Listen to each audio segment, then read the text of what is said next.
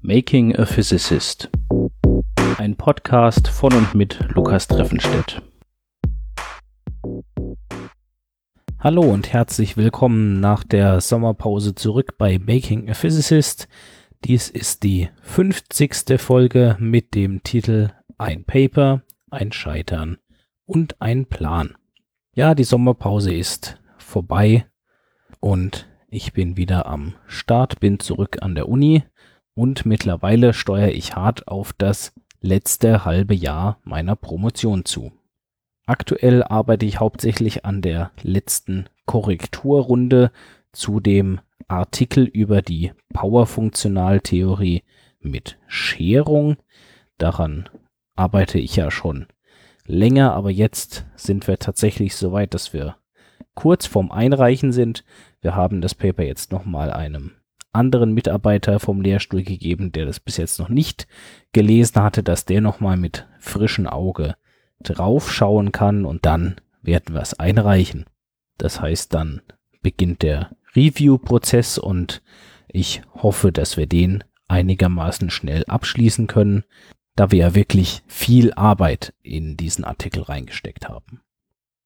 Da, wie gesagt, mittlerweile das Ende meiner Promotion so langsam absehbar ist, muss ich mir natürlich Gedanken machen darüber, wie ich meine Dissertation schreiben möchte. Prinzipiell gibt es dazu zwei Varianten, wie man das machen kann. Die erste ist die sogenannte Monographie und das ist ein großer langer Text, der über die gesamte Zeit der Promotion geht und alle Ergebnisse aufbereitet, darstellt und zusammenfasst. Die zweite Variante der Dissertation ist die kumulative und die besteht aus einer Sammlung bisheriger Publikationen, die dann noch ergänzt wird um eine Einleitung, die den Zusammenhang zwischen den Publikationen herstellt, die Methoden nochmal genauer beleuchtet und am Ende nochmal eine Zusammenfassung der Ergebnisse bietet. Diese Art der Dissertation ist in der Physik etwas üblicher, das machen eigentlich die meisten, und auch ich habe geplant, diese Art der Dissertation zu verfassen. Voraussetzung dafür ist aber, dass man mindestens drei Publikationen hat und bis jetzt habe ich keine einzige veröffentlicht, beziehungsweise bald hoffentlich eine. Das heißt, zwei fehlen noch. Und wie gesagt, es bleibt nur noch ein gutes halbes Jahr. Ich berichte euch ja schon seit längerem von dem zweiten Projekt, was ich angefangen habe, nachdem ich mit dem Programmieren für die Powerfunktionaltheorie mit Scherung fertig war, habe ich angefangen, mich mit der Van Hove-Funktion zu beschäftigen. Dazu habe ich Daten generiert aus Teilchensimulationen mit Brownscher Dynamik. Ich habe Daten generiert mit der dynamischen Dichtefunktionaltheorie und ich habe mich versucht daran, das Ganze in Powerfunktionaltheorie umzusetzen.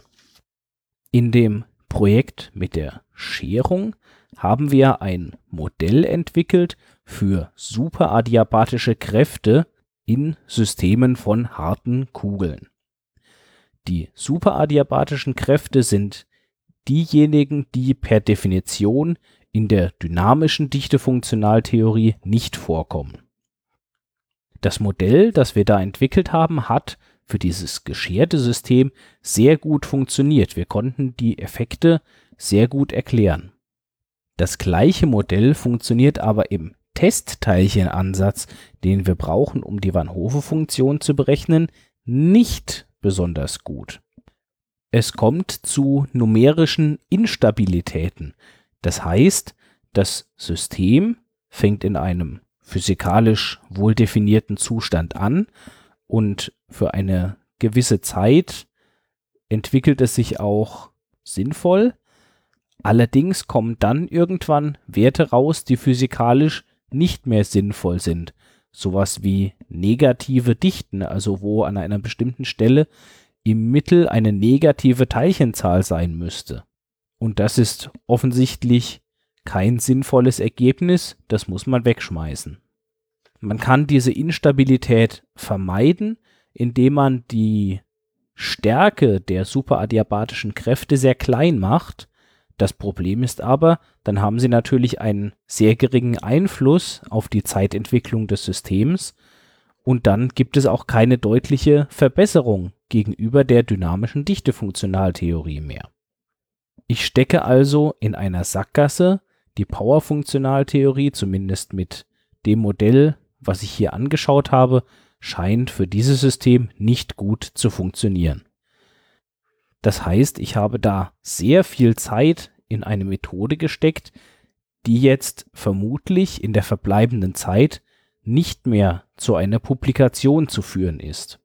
Allerdings habe ich ja, wie gesagt, Daten aus Teilchensimulationen und Daten aus der dynamischen Dichtefunktionaltheorie. Und die kann ich natürlich noch analysieren und daraus kann dann der zweite Artikel entstehen. So zumindest der Plan. Dann fehlt mir aber immer noch der dritte Artikel. Für diesen haben wir uns überlegt, dass ich ja sehr viel Software geschrieben habe in den zweieinhalb Jahren, die ich bis jetzt schon am Promovieren bin. Einige davon könnten sicherlich noch interessant sein als Werkzeug für andere Wissenschaftler. Deswegen werden wir da vermutlich eine raussuchen und die veröffentlichen. Das wäre dann die dritte Publikation und damit hätte ich dann die formalen Voraussetzungen für die Promotion erfüllt. Ich bin also trotz des Scheiterns eines Projektes relativ optimistisch, dass ich das noch zu einem guten Abschluss führen kann. Aber es bleibt viel zu tun im letzten halben Jahr. Wir hören uns dann in der nächsten Folge. Bis dahin, macht's gut. Dieser Podcast steht unter einer Creative Commons Lizenz. Das Intro basiert auf dem Stück Robot Physics von Socialbot. Das Stück ist erschienen auf dem Album Family Jewels und steht ebenfalls unter einer Creative Commons Lizenz